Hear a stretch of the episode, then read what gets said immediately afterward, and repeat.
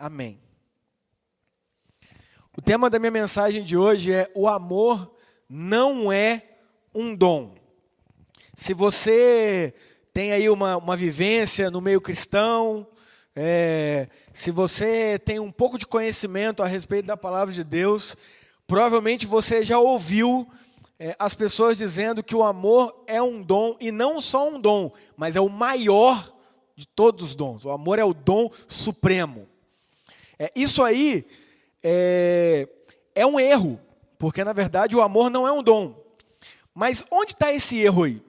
Se você utiliza a Bíblia Almeida Revista e Atualizada, essa versão, quando o apóstolo Paulo vai falar lá em 1 Coríntios 13, na verdade no final do capítulo 12, o títulozinho que aparece na Bíblia, lá na, na versão Almeida Revista e Atualizada, que é a versão basicamente que a Igreja Presbiteriana do Brasil utilizou durante muitos anos, a gente não utiliza mais, mas se utilizou durante muitos anos, é essa Almeida Revista Atualizada, nesse títulozinho ali está escrito Amor, o dom supremo. E está errado. Aí você fala, nossa, mas na Bíblia tem erro? Tem, na nossa Bíblia traduzida tem. Por exemplo, esse é um. Mas no original, na língua lá grega, onde ela foi escrita, não, não existe assim. O que, é esse títulozinho aí? Assim como é, é o capítulo, versículo, ah, 1 Coríntios 12, isso aí não tem no original. No original era um, um livro, direto. No, nesse caso, né, de 1 Coríntios, é uma carta, que foi escrita direto, uma carta, você escreve uma carta. Você não escreve uma carta para alguém, um e-mail para alguém, é capítulo 1, versículo 1, 2, não. Isso foi feito muito após, para facilitar. Igual a gente vai abrir a Bíblia e falar, ah, vai lá, 1 Coríntios 13, versículo 17. Isso é para facilitar. Mas nessa facilitação aí também colocaram esses títulozinhos. E alguns deles sim estão equivocados. Então entenda, não é que a Bíblia possui erros que vai te guiar a fazer coisas erradas. Não, não, nunca, nunca vou dizer isso, mesmo nesses títulozinhos aí. Mas nessas traduções, né, é, nesses títulos aí, há sim algumas falhas, que não tem no original. Então entenda, a Bíblia não é, tem erros. Lá no original não tem. Mas na nossa tradução, às vezes uma palavra ou outra no português ali ficou meio fora do que deveria ser traduzido. Sim, há. Mas fique em paz. Como eu disse, nada que você vai ler e vai fazer você cometer um assassinato por exemplo. Nada que você vai ler e vai fazer algo que vai entristecer sua, família. Não, não, não. É algo que a gente que estuda, é, principalmente, vou falar né, da minha pessoa, que sou uma pessoa que tem uma formação, que, como um pastor, tem a responsabilidade de estudar a fundo as escrituras, como um professor, para vir aqui passar para vocês o conhecimento. É, nada que a gente que tem acesso a esse material, a gente não consiga identificar e, e trazer aqui o que é realmente. É, o foco da mensagem. Então, você precisa ficar, não precisa ficar preocupado nem preocupada não, tá bom? Mas então vamos entender. O amor não é um dom, não é. E aí, eu vou pedir que coloque aí o texto de 1 Coríntios 12, 1, para a gente entender o que, que é o amor. Olha só, na carta de, do apóstolo Paulo à igreja de Corinto, ele escreve isso aí, ó. Agora, irmãos, Quanto à sua pergunta sobre os dons espirituais, não querem que continuem confusos. Então vamos lá, esse povo, lá da cidade de Corinto, da igreja de Corinto, estava com dúvidas a respeito dos dons espirituais. E eles perguntaram para o apóstolo Paulo: Apóstolo, a gente não está entendendo direito como é que é isso. Aí o apóstolo Paulo, ele escreve essa carta para responder um dos objetivos dessa carta também é responder isso. Na verdade, são muitas coisas, muitos assuntos tratados. Mas um desses, que está aí no capítulo 12, ele começa falando: olha só, eu vou falar para você a respeito dos dons. E aí ele explica os dons. Não tem nada a ver com amor. Ele está explicando os dons espirituais. E ele explica todos os dons lá, a diversidade dos dons, que não é o foco da mensagem hoje, ok? Mas se você pegar a sua Bíblia aí, 1 Coríntios 12, e você ler, você vai ver Paulo explicando ali para a igreja tudo que é o dom, como que o dom deve ser realizado, quais os tipos de dons, etc, etc, etc. Aí no final do capítulo 12, versículo 31, pode colocar aí, por favor?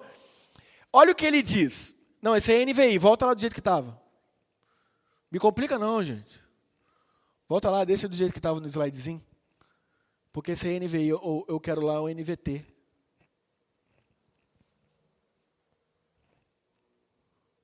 Cadê meu coiso? Passa. Por isso que eu não gosto de pregar com slide, velho. Você entende? Sempre dá um B.O. Eu acho que sou eu. Acho que eu e tecnologia, apesar de eu gostar muito, na hora de pregar, velho, eu venho aqui, boto só o texto e largo em cima de vocês. Aí hoje eu falei, não, vou fazer um negocinho didático, né? Porque eu vou falar vários textos. Aí já começou dando B.O. Espero que só tenha sido esse. Aí, ó, 31, 12, 31. Então Paulo explicou, né, o capítulo 12 inteiro a respeito dos dons. Beleza? Dons espirituais. Aí olha o que ele fala no versículo 31, que é o final do capítulo 12. Portanto, desejem intensamente os dons mais úteis. Ele explicou a respeito dos dons, disse quais os tipos de dons e fala pessoal: então, galera, vocês veem aí qual o dom mais útil para você e você busca em Deus. Fechou? Questão. Aí olha o que ele diz: agora, porém, vou lhes mostrar um estilo de vida que supera os demais. A partir disso aí, ele começa a falar do amor. Ou seja, o amor não é um dom. É um estilo de vida que supera os demais. Isso na, na tradução NVT, que é a que a gente está usando aqui na igreja, nova versão transformadora. Passa mais um slide aí que eu coloquei em várias versões. Por exemplo, Almeida Revista Atualizada, que era como eu falei, que a gente usava durante muitos anos na Igreja Presbiteriana no Brasil, e ainda se usa muito. Vai dizer que, ao invés de colocar, agora vou lhes mostrar um estilo de vida que supera os demais, na Almeida Revista Atualizada coloca: Agora vou lhes mostrar um caminho sobremodo excelente. E aí começa a falar do amor. Na versão NVI, que é a nova versão internacional, e Nova Almeida Atualizada, que é a atualização da Almeida Revista Atualizada, diz um caminho ainda mais excelente. Na nova tradução da linguagem de hoje, diz o caminho que é, é, o melhor de todos. E na tradução mensagem, o caminho muito melhor. Ou seja, não existe em nenhum lugar na Bíblia, em nenhuma tradução, dizendo que amor é um dom. Não existe. E a gente fala isso. Não, o maior de todos os dons é o amor. E está errado. É um equívoco falar isso. Mas então, se o amor não é isso, se o amor não é um dom, o que, que o amor é? Já pode passar aí, eu vou colocar o primeiro ponto. Um estilo de vida que supera os demais. E aí é o texto que a gente já leu. Portanto, deseja intensamente os dons mais úteis, agora, porém, vou lhes mostrar um estilo de vida que supera os demais. Gente, o que é estilo de vida? Estilo de vida é o que a gente vive. Estilo de vida não é um título. Estilo de vida é o que a gente, de fato, vive na nossa prática do dia a dia. É o que a gente convive. É o que a gente faz. Isso é estilo de vida. Ah, eu tenho um estilo de vida saudável. Mas eu só vejo você comendo porcarias. Sim, mas é porque eu tenho um estilo de vida saudável não praticante. Existe isso? Não. Porque o que define o seu estilo de vida é o que você pratica. Ah, eu tenho o lifestyle do jiu-jitsu. Como é que isso é definido? Porque você é um praticante do jiu-jitsu. Você vive o jiu-jitsu. Ah, não, eu tenho um lifestyle de jiu-jitsu. Mas você treina? Não, nunca treinei na vida. Ah, então você deve gostar muito, assistir todo. Não, também nunca assisti, não sei nada de jiu-jitsu. Não, então não faz sentido. Não rótulo, é o que se vive. O que se vive define nosso estilo de vida. E isso é o amor. Um estilo de vida que supera todos. Supera todos. Ou seja, tem que ser algo prático, algo vivenciado e não só um rótulo.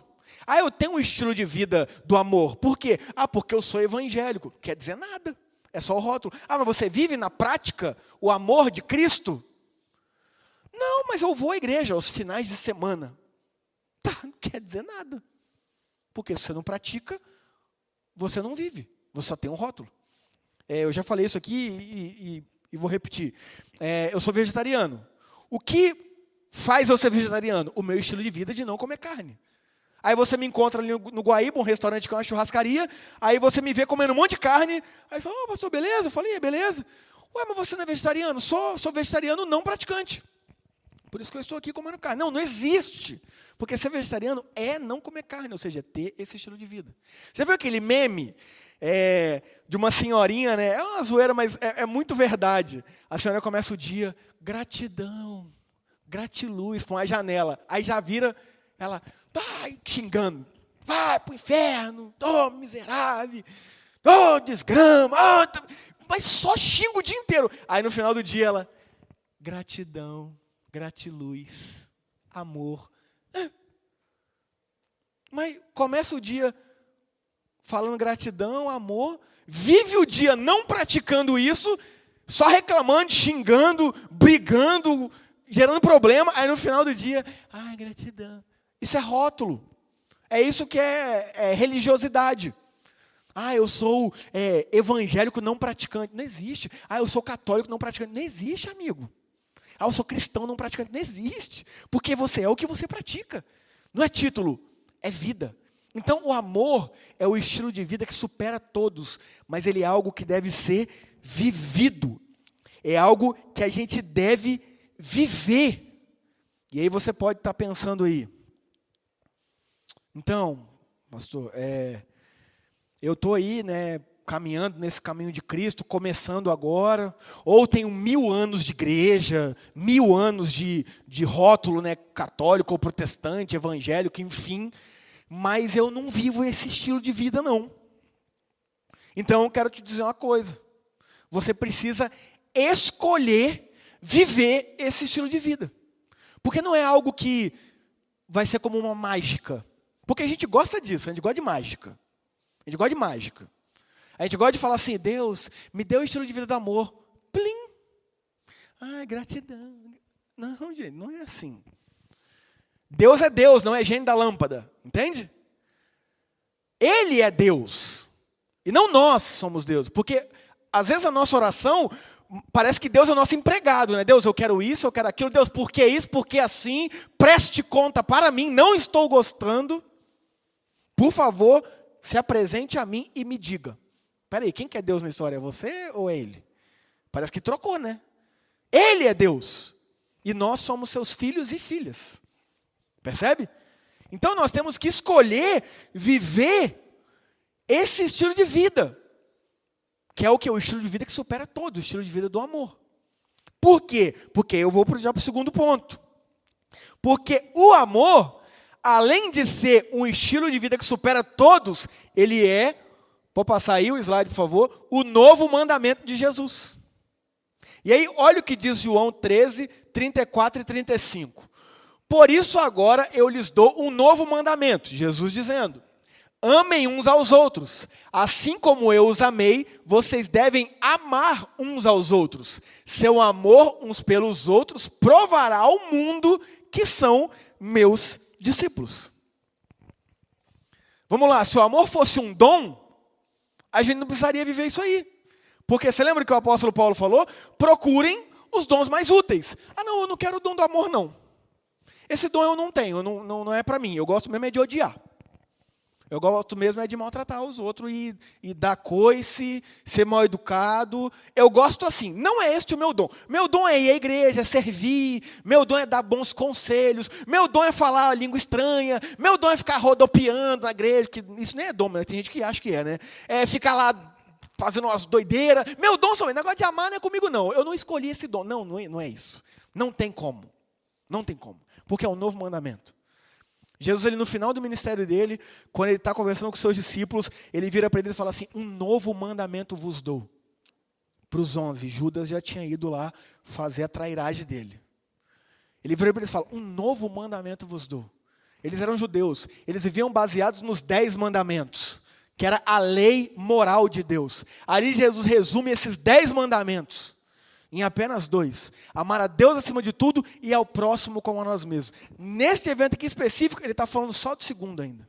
Ele está falando só o novo mandamento dou para vocês. Não precisa de ficar decorando aquilo tudo de mandamento, não. Ame o próximo como você mesmo. Escolha isso, porque amor é um novo mandamento. Ah, eu não tenho dom, mas nem é dom. É escolha. Escolha a gente faz diariamente. Ai, mas a pessoa errou comigo. Escolha amá-la. É esse que é o diferencial do estilo de vida cristão que supera todos os outros. Jesus disse: Ué, mas se você só for bom com quem é bom com você, é fácil. Até os piores criminosos são assim. Até quem não conhece a Deus é assim. É bom com quem é bom com Ele. O nosso diferencial é amar quem faz mal para a gente. Essa que é a diferença do estilo de vida cristão. É um estilo de vida que reflete o amor na prática. Não adianta, ah, eu vivo o amor, eu vivo o amor. sei se já viram também um videozinho engraçado. Um cara tá meditando na praia. É um coroa, assim, né? Tá na frente do mar, cara. Todo meditando. Aí um cara chega e fala assim: Tá meditando, guru? Aí ele, caraca, meu irmão. Você tá louco? Aí fica muito bravo. Ele é louco, guru tá bravo e o cara sai xingando, querendo bater no outro. O que, que adianta? Tava ali meditando. Paz. Hum, tá, o outro falou, ele assustou, quis matar o cara de pancada. Tá, não, não, não tá linkando uma coisa na outra. Tá ali fazendo um ritual, mas que não reflete no dia a dia. E nós somos chamados, não, para fazer os rituais, porque os rituais devem refletir no nosso dia a dia. E não achar que fiz o ritual, tá bom, não, já fiz o ritual, fui à igreja, fui lá, orei bonitinho, fechei olhinho, frequentei, ainda mais na pandemia, vale mais, né? Sair de casa com a máscarazinha para a igreja, nossa, vale mais. Já fiz, agora segunda-feira é pau quebrando mesmo, quero nem saber. Não, não é isso. Não é isso, porque o amor é um novo mandamento. E a gente deve escolher viver esse estilo de vida. E olha que interessante. O que mostra para as pessoas que nós somos discípulos e discípulas de Jesus é o amor. É o amor. Não são outras coisas. Não são. E a gente esquece disso. Eu achava, gente, vou ser sincero para vocês, que as pessoas teriam que me reconhecer como discípulo de Jesus pelo meu conhecimento. Sempre estudei muito. Sempre fui muito empenhado em conhecer as escrituras, estudar, estudar. E as pessoas iam para mim e falavam assim, pastor, que palavra, hein? Nossa, que bênção, hein? Que sermão bonito, que palavra. Eu ficava, nossa, glória a Deus. Glória a mim, né? Mas vamos fingir aqui, glória a Deus, glória a Deus. Eu já contei isso aqui também, até um dia que uma senhorinha, da outra igreja que eu era pastor, muito humilde, muito humilde, Faleceu, tadinha, essa senhora. Ela chegou para mim e falou assim: Pastor, que palavra linda.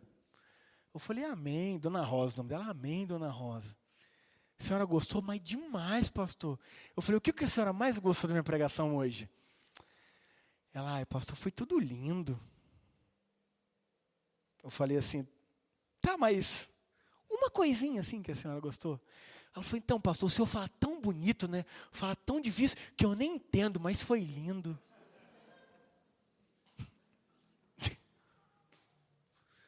Ali eu olhei e falei, cara, tá tudo errado, velho.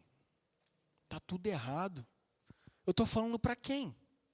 Quem que eu estou querendo convencer com essas palavras difíceis, com esse discurso bonito, mas que não consegue alcançar uma senhorinha de oitenta e tantos anos que não é alfabetizada? Não, Jesus não foi assim não. Jesus ele veio e usou o grego do povo. Existiu o grego da elite, dos conhecedores, daqueles que tinham acesso à escrita, à leitura, e Jesus era um desses, e existiu o grego do povo. Qual grego que Jesus usou? O do povo. O que todo mundo entendia. Porque se a gente utiliza a palavra do povo, o povo entende e a elite também. Agora, se a gente usa a palavra, o palavreado, o discurso da elite, é só a elite. E eu já fui assim. Ficava falando difícil para impressionar, como diz Lutero, né? Um ou outro gananciosos. Uma frase muito pesada do Lutero que ele dizia assim: Malditos pregadores que pregam sermões elevados e difíceis para agradar um ou dois gananciosos vaidosos. Eu já fui essa pessoa, maldito, né? Mas não. Hoje, meus irmãos, o que eu fico muito feliz é as pessoas irem para mim no meu Instagram quando vê meus vídeos, minhas pregações e falam assim: Pastor, você fala com tanto amor. Eu falo: yes, É isso, velho. É isso. Seu amor uns pelos outros provará ao mundo que são meus discípulos. Pastor, como você age com amor, cara? Como você reflete o amor? É isso, meu irmão. É isso. Durante muito tempo eu não tinha entendido isso. Hoje, quando a pessoa fala, nossa, você é muito inteligente tal, pô, que legal, que bom, estou estudando para isso, legal, mas beleza, tá? O que me deixa feliz é quando alguém fala assim, cara, você é um cara que ama, velho. Você transmite amor, porque é isso que Jesus disse, queria provar para o mundo que a gente é discípulo dele. Enquanto a gente ficar achando que é frequentar mil vezes a igreja que vai fazer as pessoas acharem que nós somos discípulos, a gente vai só ficar frequentando mil vezes a igreja por semana. Enquanto a gente ficar achando que é discurso bonito, a gente só vai viver discurso bonito. Enquanto a gente ficar achando que é quantia de dinheiro que se dá para mostrar que ó, eu dou muito e tal, a gente vai ficar dando muito dinheiro. E não vai ver nada do que Jesus tem para nós. Por quê? Porque é o amor que prova para as pessoas quem nós somos em Deus, qual é a nossa real identidade. E sabe o que é legal disso? Porque para viver o amor na prática, todo mundo consegue. Tanta pessoa que tem mínimo conhecimento e acesso à escolaridade, como a pessoa que tem o máximo nível de conhecimento em títulos humanos. Tanta pessoa que é muito rica, como a que é muito pobre. Tanto pessoa que mora no bairro A ou pessoa que mora no bairro C. Por quê? Porque para viver o amor na prática, só precisa refletir Jesus. Não tem nada de humano que vai fazer diferenciação disso. É isso, um novo mandamento que a gente deve entender e escolher dia a dia. Jesus, me ajuda a escolher o amor na prática.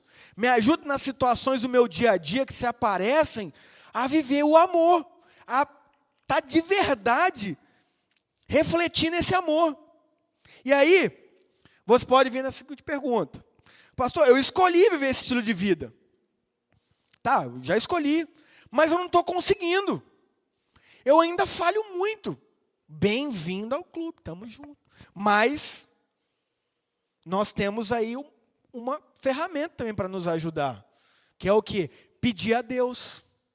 Pedir a Deus a gente escolhe viver esse estilo de vida, uma vez que temos Jesus, a gente deve escolher diariamente, mas a gente enxerga e vê que a gente falha muito. Então a gente pede isso a Deus. Por quê? Porque eu vou para o terceiro ponto. Porque o amor é um fruto do Espírito. E aí, olha o que diz Gálatas 5, 22 e 23. Mas o Espírito produz este fruto: amor, alegria, paz, paciência, amabilidade, bondade, fidelidade, mansidão e domínio próprio. Não há lei contra essas coisas. Então, amor é dom? Não. Amor é estilo de vida que supera todos. Amor é um novo mandamento. E amor é fruto do Espírito. E fruto do Espírito, quem gera em nós? O próprio Espírito, o Deus Espírito. Agora entenda, tem gente que fala assim, frutos do Espírito. Não, não são frutos, é um fruto. Mas vamos pensar didaticamente para ficar fácil entender. Mas ali tem várias características. Pensa então como uma tangerina, ou mexerica, ou como é que fala no seu lugar aí, bergamota. É bergamota, né? Que tem uns lugares que fala. É isso, né? O que, que é isso, gente? É mexerica, é mexerica. Pensa a mexerica aí. Ela é uma fruta que tem vários o quê? Gomos. Mas é uma só. Cada goma é uma característica, pensa nisso. Péssimo, né, meu exemplo, mas tudo bem. Enfim, é um, é um fruto. Agora eu vou deixar mais didático ainda. Na verdade, essas características aqui nada mais são do que o reflexo do caráter de Jesus. Todas as características aí fazem parte do caráter de Jesus. Então você não precisa decorar, nós não precisamos decorar. Peraí, eu tenho que decorar para saber, né? Amor, alegria, paz, paciência, amabilidade, bondade, fidelidade, mansidão, domínio próprio. Não, você não precisa decorar. Só pensa o seguinte: a condição, a situação. O que Jesus faria nesta situação? Lembra do Jesus que você conheceu nos evangelhos. Lembra do Jesus que se comunica com você diariamente. Lembra desse Jesus que deu a vida por amor. Pensa o que ele faria naquele momento. Pronto, você não precisa decorar esse monte de palavra. É só você buscar viver na prática o que ele viveria. Hoje eu tive o privilégio de colocar isso na prática. Todo dia a gente tem, né? Mas numa situação especial, né? Eu estava aqui antes de começar o culto, aí o meu amigo Marcinho, presbítero nosso aqui, líder, falou assim: Eu não ando com pastor à noite de carro. Querendo dizer que eu dirijo mal, irmãos.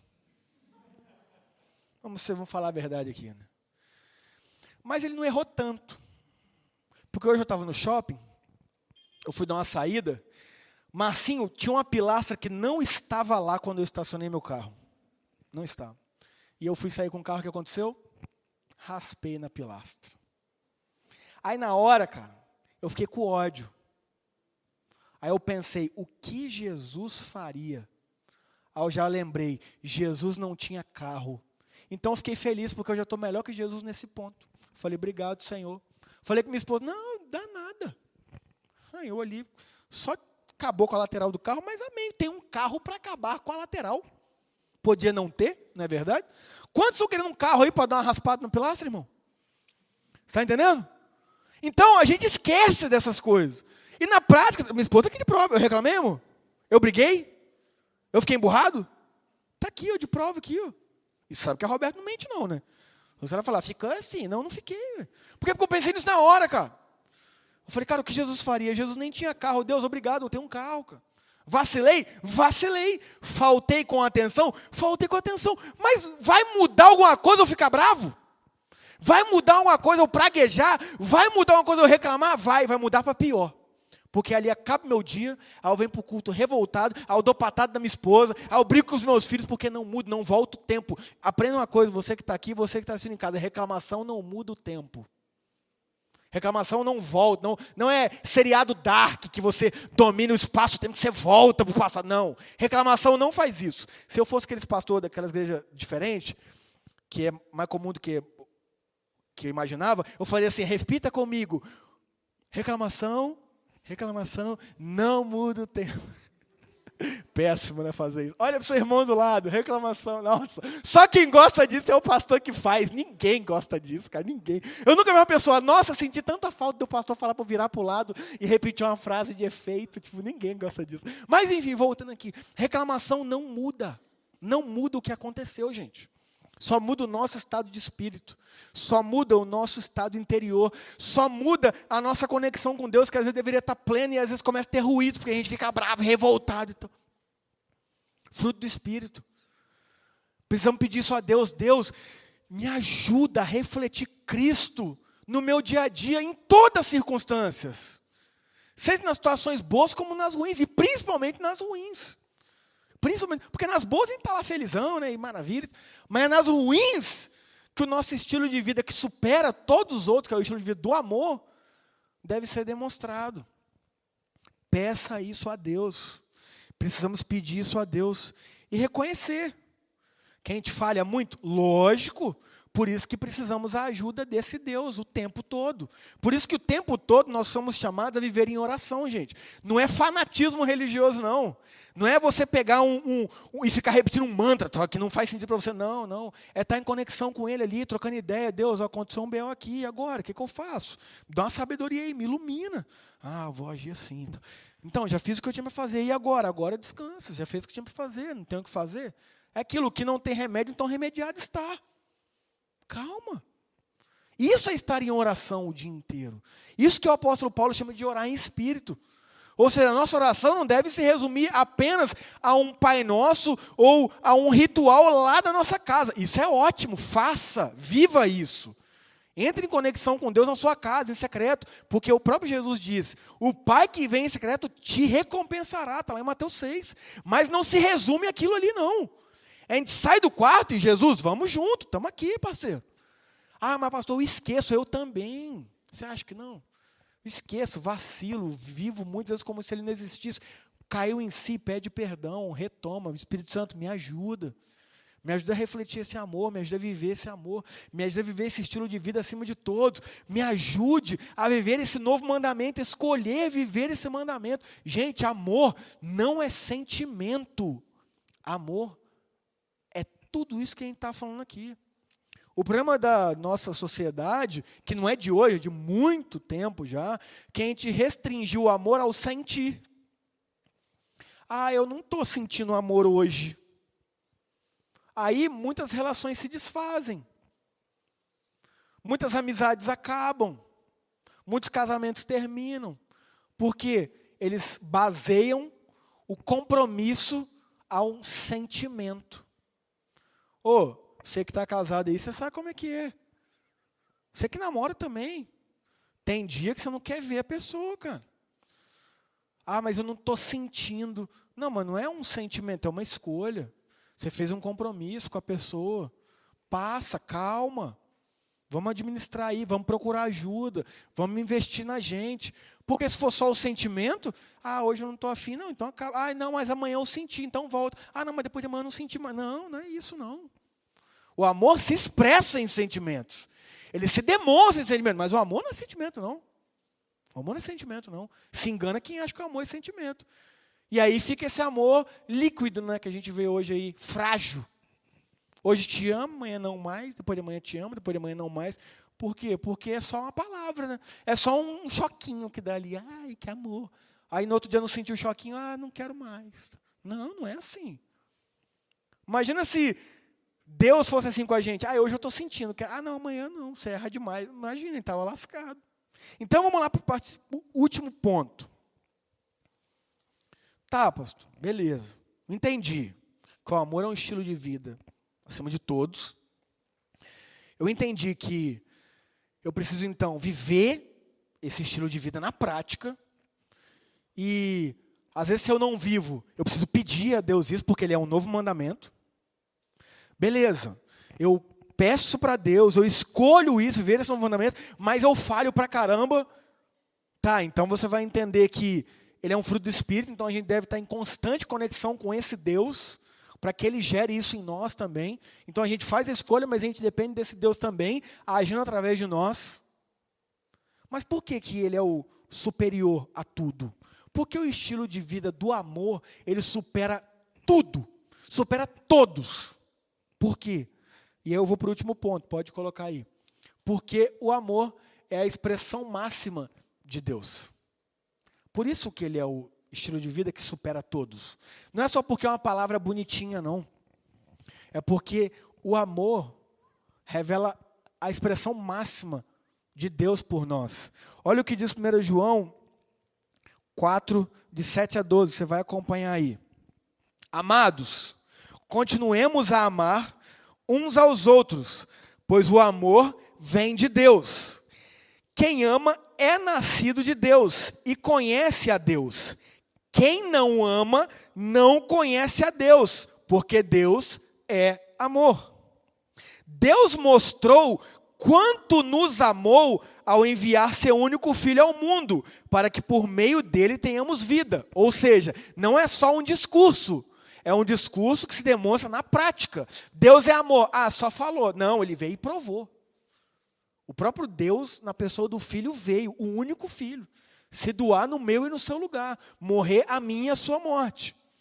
E ele continua: é nisso que consiste o amor, não em que tenhamos amado a Deus, mas em que ele nos amou e enviou seu filho como sacrifício para o perdão de nossos pecados. Amados, visto que Deus tanto nos amou, certamente devemos amar uns aos outros ninguém jamais viu a Deus. Mas se amamos uns aos outros, Deus permanece em nós e seu amor chega em nós à expressão plena. Por isso que o amor é o estilo de vida acima de todos, porque o amor reflete Deus. Nós não amamos Deus porque nós somos bons, porque nós somos boas. Nós amamos a Deus porque Ele nos amou primeiro. Ou seja, eu e você somos vítimas desse amor maravilhoso, um amor sacrificial. É aquele filme romântico, né? Ah, e a pessoa morre pela outra. Jesus morreu por nós. Tem gente que está é, solteiro, né? Solteiro, ou até mesmo que está aí se relacionando e pensa assim, poxa, eu queria um amor, né, desses de cinema, que a pessoa está disposta a morrer por mim, Jesus já morreu. Jesus já morreu. Jesus morreu por mim e por você. Essa é a maior história de amor que existe no mundo. O próprio Deus vem aqui na terra, se faz homem simples, humilde, pobre, vive como eu e você, mas nunca pecou e morre a nossa morte, porque esse BO, esse problema, só o próprio Deus conseguia resolver, que eram os nossos pecados. Então ele vem aqui, morre para que tenhamos vida e vida plena. E ele diz aqui: quem não ama não conhece a Deus. Amor. Amor. Muitos estão dizendo aí que estamos nos últimos dias. Que estamos vivendo os últimos momentos. Ah, por causa da pandemia. Não, olha a guerra lá. Gente, isso aí sempre aconteceu. Sempre aconteceu. Desde que Jesus pisou na terra, peste, pandemia, guerra aconteceu. Pessoas estão achando que o amor, é, que, o, que o, estamos no fim dos tempos, né? Porque, ai, tem muito homossexual, ai, porque o mundo está entrando na igreja, ai, eu vou te falar. Para mim não é nada disso. Para mim, a, a maior prova de que estamos vivendo os últimos dias é porque o amor está se esfriando, como Jesus disse em Mateus 7,12. Os dias serão maus e o amor de muitos se esfriará. Gente, está difícil encontrar amor dentro das igrejas. Você tem noção do que é isso? O lugar que deveria ser a maior expressão do amor de Cristo, que é a igreja, nós, está difícil de encontrar. A pessoa entra diferente dentro de uma igreja, ela é apontada, ela é crucificada, ela é julgada, ela é escorraçada, ela é excluída. Por quê? Porque ela não segue padrões de um lugar que deveria amar e receber. Ah, mas a pessoa é toda errada, mas quem aqui não é? Ah, mas a pessoa vivia isso e aquilo, tá, mas se ela não puder estar no nosso meio para que Deus haja na vida dela, de acordo com a vontade dele, ela vai estar tá onde? Lá fora? Nesse mundo maluco que a gente está vendo aí? Isso para mim é a maior prova de que estamos vivendo os últimos dias. Mas calma, isso não é para te colocar medo, não. Como eu disse, estamos vivendo os últimos dias desde que Jesus veio, há dois mil anos atrás. Como assim? Não entendi.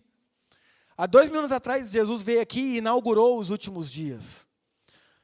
Nossa, mas está demorando dois mil anos. Mas eu pergunto, tem alguém que estava lá e está vivo até hoje? Não, porque você sabe até quando você vai viver?